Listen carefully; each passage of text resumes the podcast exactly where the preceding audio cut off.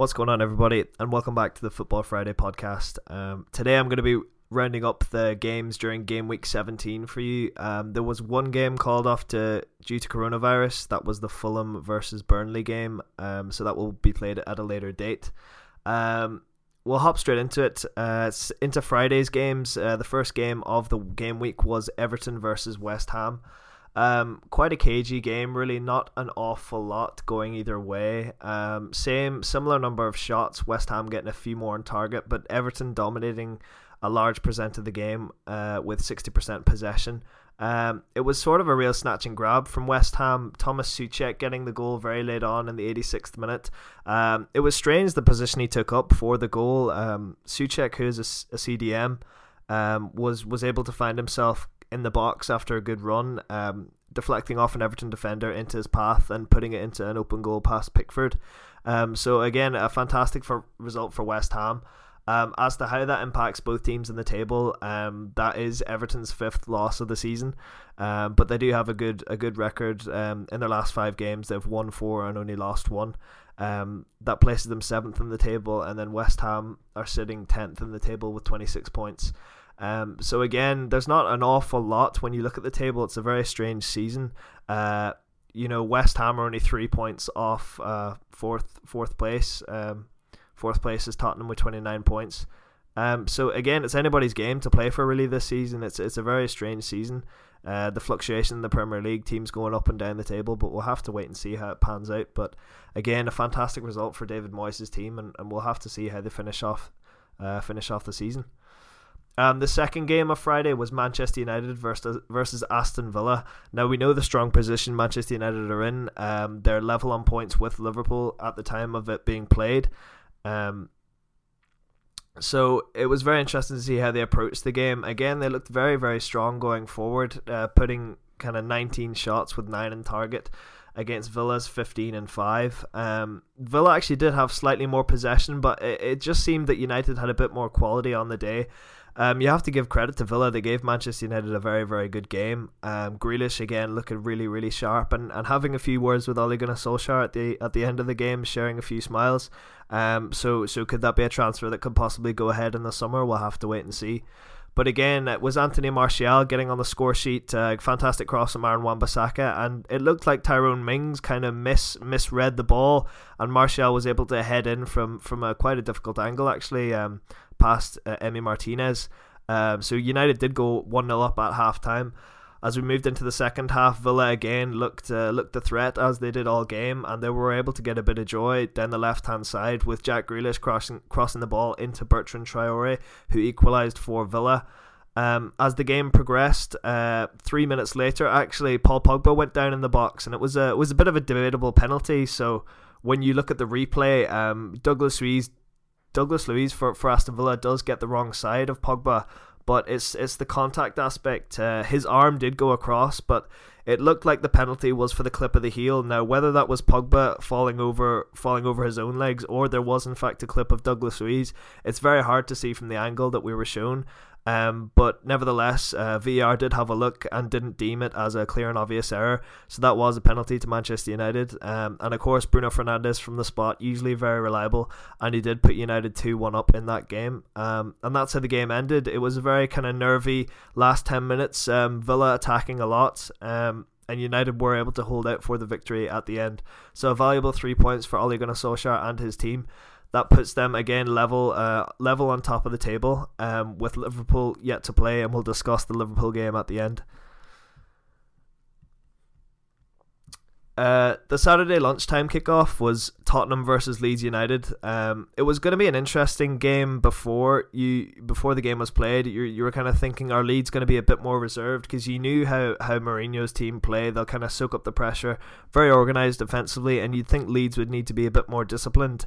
Um, as we go into the game, it was a, a, dodgy penalty that Spurs got in the 29th minute where Steven Bergwijn was, was fouled. Um, the debate here was whether it was in the box or not. Now, the left leg of Bergwijn was outside the box, and that seemed to be the leg that was swept by the Leeds defender. Um, but VAR didn't didn't deem it because he was kind of half in the box and half out. Um, VAR didn't didn't give it a free kick or didn't rule it out, so that was up to Harry Kane then from the penalty spot. Um, and again, like Bruno Fernandes, he rarely misses, so that was one 0 to Spurs. Um, later on, towards the end of the first half, it was a, a fantastic Harry Kane cross into Heung-min Son, and and just the way that Kane was able to read the Son movement, he, he almost knew where to cross it before Son had even moved. So fantastic cross from Kane, and Son was able to to to put a simple tap in into the back of the net. So to put um, to put Tottenham two 0 up, and and I think that's something that you have to look at how how Harry Kane has been able to adapt his game. You know, looking a few years back, he seemed to be very much a penalty box striker, but as he's progressed and um, as he's developed under Jose Mourinho and, and Pochettino um, in previous seasons, you know, he's adapted his game a lot more. He's able to he's able to spray passes to the left to the wings and, and his link up play has improved massively. So I have to give a lot a lot of credit to Harry Kane on, on how his game has progressed, and he's somebody that I, I really do enjoy watching these days. Um, the way he's able to link up with Son and, and bring other Tottenham players into the game is just fantastic. Um, aside from that, moving into the second half of the game, again, Leeds struggling to kind of get a grip in the game. Um, despite having a lot of shots, Leeds weren't able to convert, and it was a, a Toby Alderweireld uh, header off a corner that was able to give them the lead. Um, goal line technology did come into play, and it was it was very very marginally over the line, um, and that gave Tottenham the the three 0 lead and ultimately the three points that, that they, they deserved. Um, again, Leeds, when you look at the possession stats, 64% possession, um, had 18 shots, only two fewer than Tottenham. So Leeds were definitely in the game. It's just about defensive discipline for Leeds. And um, when we talk about Leeds, it's difficult to have defensive discipline when you have the style of play they have. You know, you've got guys bombing forward, high energy.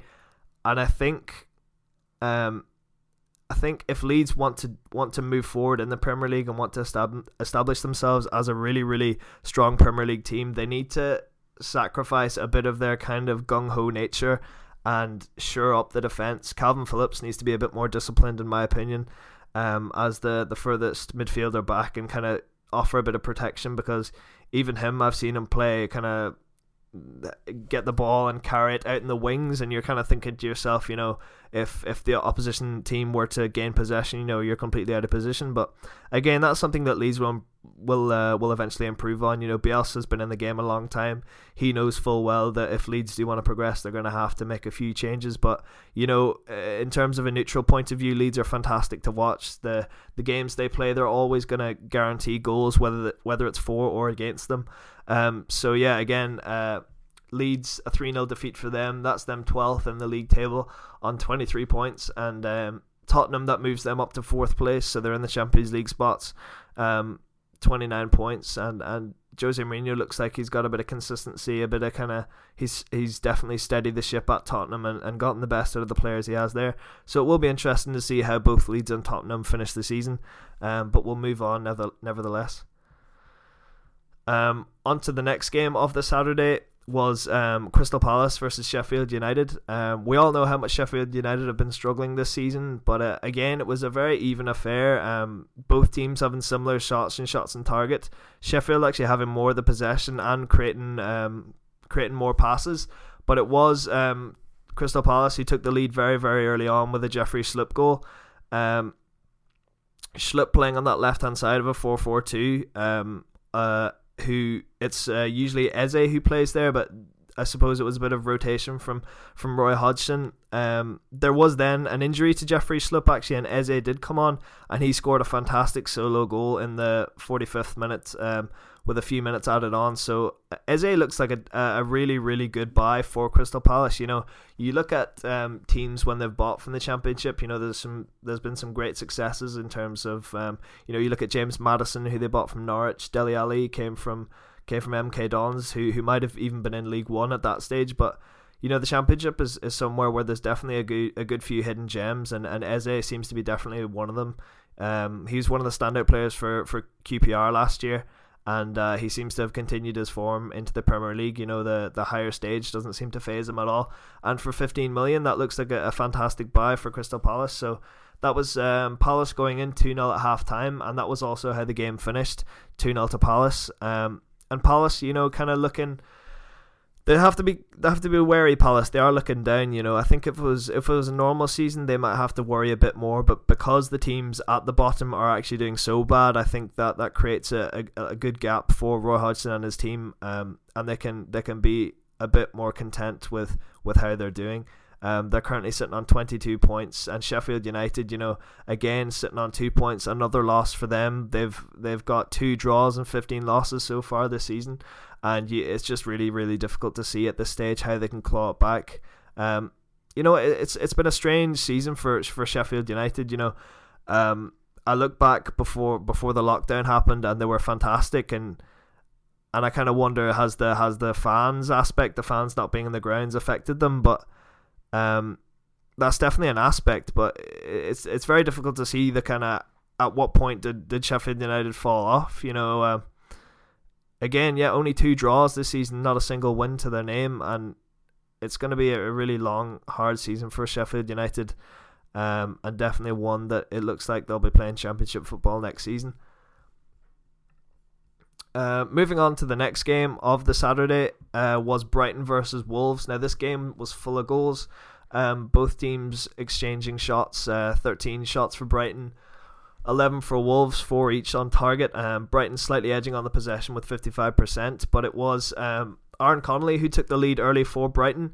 Um, he looks like a great striker. Um, it's difficult to know how Brighton play. You know that they're playing um, sometimes five at the back with with the three up front or the two up front. Um, Graham Potter doesn't seem to hesitate in terms of how he changes the shape and the personnel of his team. Um, we saw recently when Brighton played Arsenal, they left Trossard out, they left Maupay out, um, they left Connolly out. All these players were on the bench, so he seems to have a lot of faith in, in the the squad depth, especially that he has. Um, so that was interesting to see. Connolly getting Brighton off to a great start, putting them 1 0 up. But then shortly after, Wolves were able to equalise due, due to Roman Saïss um, in the 19th minute.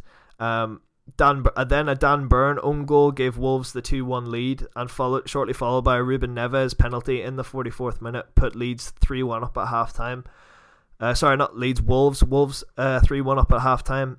Um, and again, you look at Brighton, you're kind of thinking uh, a lower placed uh, Premier League side. You know how they're gonna how they're gonna respond, and they responded straight away into the second half with a Neal Maupay penalty uh, from the spot, making it three two. And it just looked like Brighton had a bit of um, the they had everything on their side at this stage. They had the momentum and they pushed forward. And um, again, from a corner in the 70th minute, Lewis Dunk was able to provide the equaliser, making it 3 3 in this Brighton versus Wolves game. Um, a fantastic result for Brighton, a really a really valuable point. and I think it shows the I think it shows the resilience that they have within their team and the faith that the manager has put put in all their players. Um, Brighton are sitting uh, 17th in the table with 14 points. Um, this is after 17 games played, and uh, again, they're, they're they're one of the teams that are definitely in a relegation battle. They need to be picking up as many points as they can. You know, they've got four draws and uh, one loss in their last five games. If they can string a few wins together, I, I don't have any doubt that uh, Brighton can can make their way um, into the Premier League again next year, just ensuring their safety. Um, again, I think they're in a they're in a very lucky position because the teams below them, Fulham, West Brom, and Sheffield, they're they're they're not doing very well. So, um, I think if you're a Brighton fan, you should consider yourself lucky that the teams below them are, are even worse. But again, you know, the they have some personnel there who can who can really make an impact. So it will be interesting to see how Brighton fare for the rest of the season. As for Wolves, they're kind of firmly sitting in mid-table, 17 games played, um, 22 points.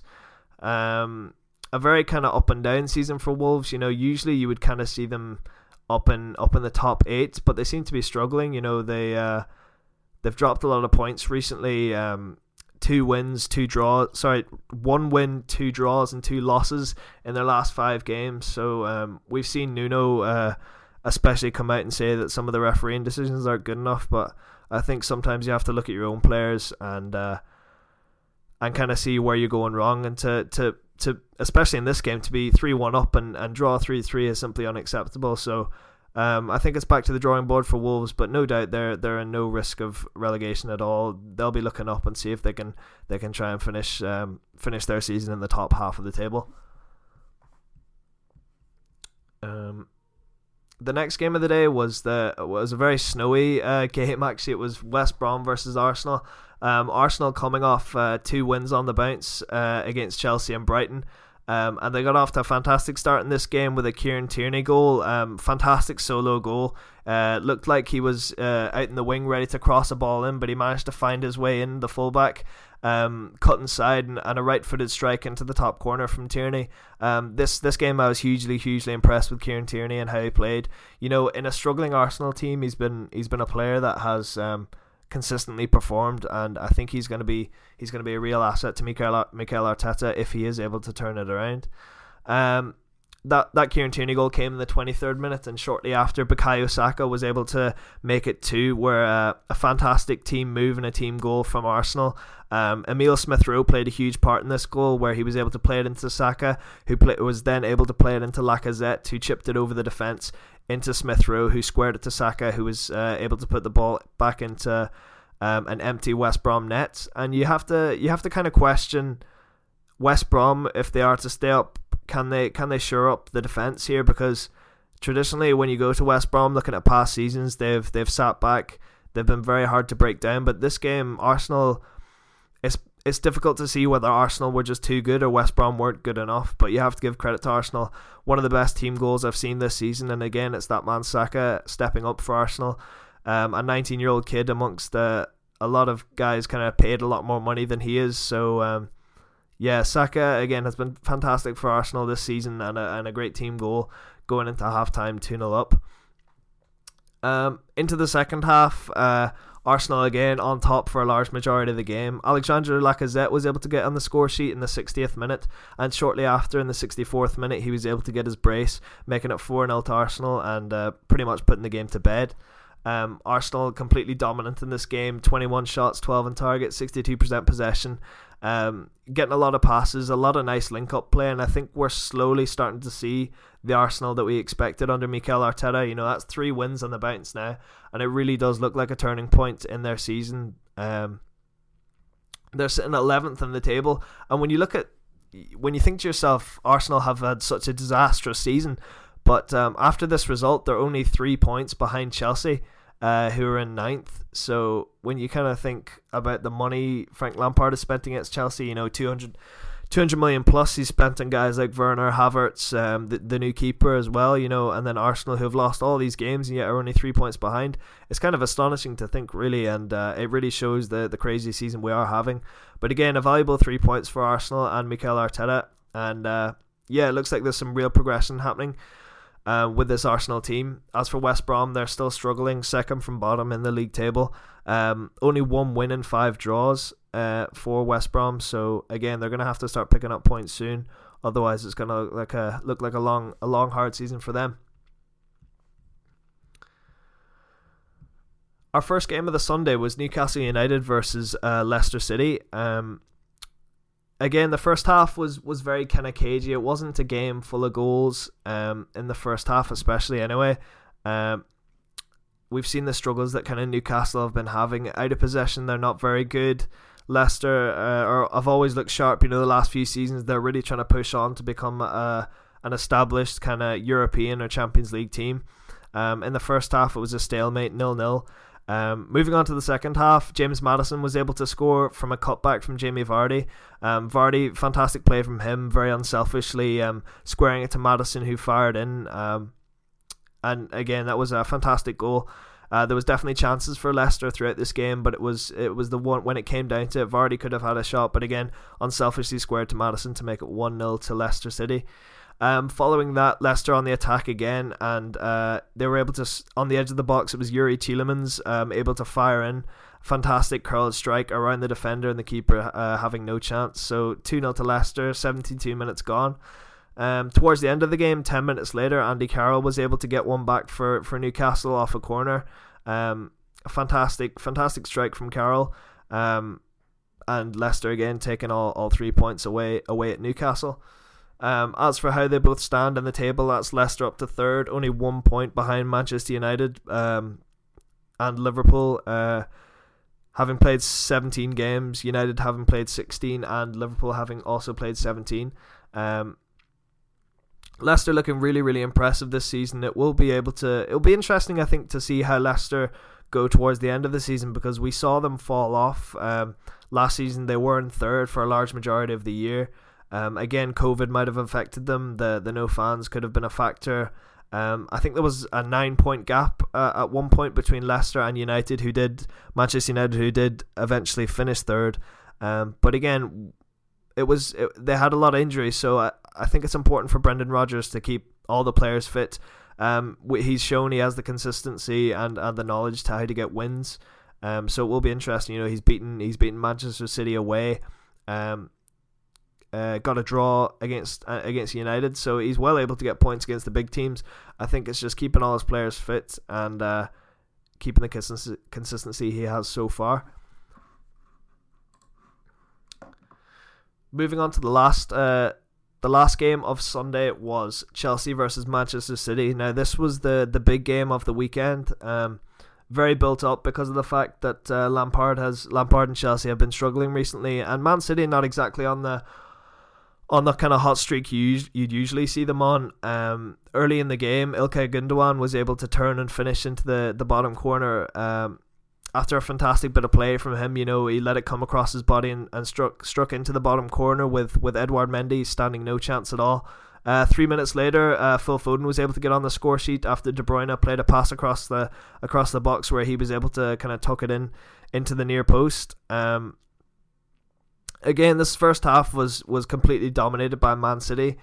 Um, when you look at the game, it was a very strange one because Chelsea did have 55% of the possession overall, but it was a strange approach from Manchester City because they're they were playing with Kevin De Bruyne in a in a false nine role, um, with with Aguero obviously not fit and Jesus out for out for COVID. Um, it was very much kind of a counter attacking type of type of game from Manchester City and and Chelsea's midfield especially just simply weren't up for it.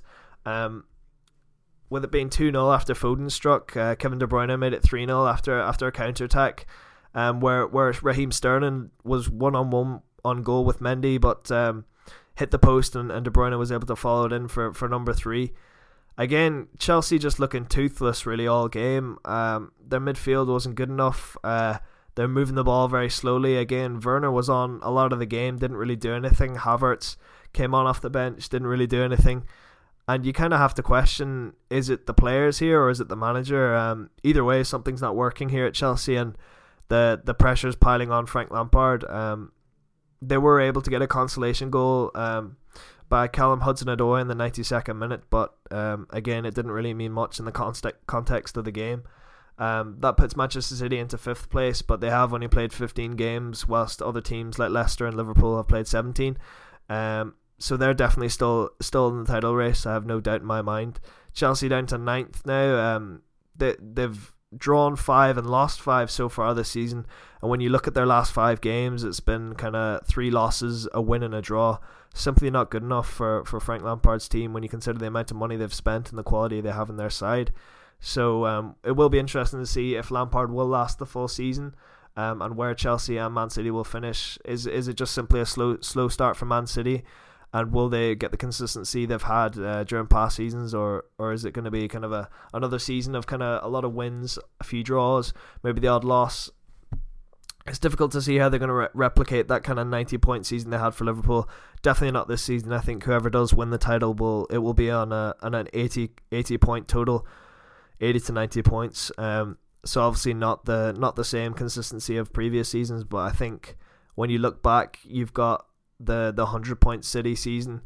That, that season that they won, where they finished on 98 points, I think it was, and Liverpool finished on 97. Uh, you're not going to see that this season. It's going to be a real kind of slog. Um, it's just whoever can get the wins together simply, and, and we'll have to see if Manchester City are that team. Moving on to the final game of the game week, it was Monday night's game, and this was Southampton versus Liverpool.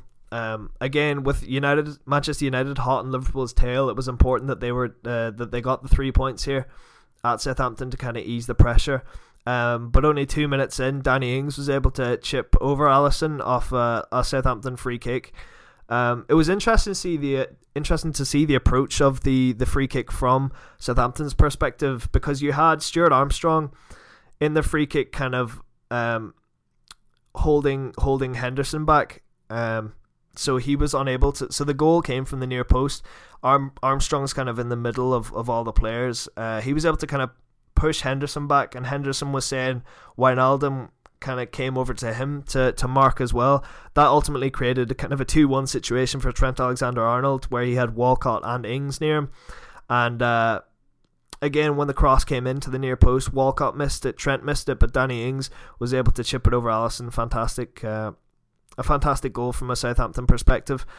And Liverpool 1 0 down. Um, throughout the entire game, Liverpool tried and tried to break down the Southampton defence. Uh, in total in the game, having 17 shots and having 67% possession, you know, um, 675 passes they tried and, and tried to get make their way through the Southampton defence. But again, Southampton defending brilliantly, I must say. Um, some standout players, Kyle Walker Peters, Jack Stephens, they, they, they were able to nullify the threat of Salah, Firmino, and Mane very, very well. Um, a possible shout for a penalty for Liverpool. Um, a handball by a defender as he was kind of uh, sliding into the ground, back turned, but his hand uh, did look in a natural position, and, and VAR felt um, it wasn't enough to overrule. So, so again, Southampton seeing the game into the second half, still one 0 up. Liverpool continually pushing, and and ultimately that that was enough uh, for Southampton to get all three points against Liverpool. Um, you could see Ralph Hasenhüttl breaking down into tears. It, it showed how much it meant meant to him. Jurgen Klopp very frustrated. You could see that in his, his in his post match interview, and and that meant that um, Liverpool have played now an extra game over Manchester United. Um, level on points now. So if United win against Burnley, that puts them three points ahead, and then we've got a real, real title race on us on our hands. But um, you look at Liverpool's kind of away form this season. It's been really, it's not been very good. You know, they've had, um, I think it's five draws away from home. Um, in their last five games, they've had two draws and a loss. You know, it's it's a difficult season, but um, it'll be interesting to see how Liverpool respond to this. Is this a turning point in the season for Manchester United to kind of say, right, Liverpool are slipping up here. Let's let's take control. All the inconsistency of Ole Gunnar Solskjaer's team creep through. Um, again, that's a huge result in the context of the Premier League. You've got teams like Manchester City, Tottenham as well, who not are, who are not too far behind, and they have the quality of personnel to to push for the league title. So I think that's a huge, huge result in the context of of other teams in the Premier League and, and who can take advantage. Um, but that's all the games for, for this game week. Um, I hope you did enjoy. Um, I think this episode might be might be slightly longer. Uh, it uh, than the usual games because I've kind of tried to add in a few more statistics and a bit of background um, background information on all the teams. So um, of course, if you if you did enjoy, remember to hit the follow button. Uh, I'll be back every game week covering the the matches and, and my thoughts on them. Um, so yeah, that's all from me. Um, goodbye.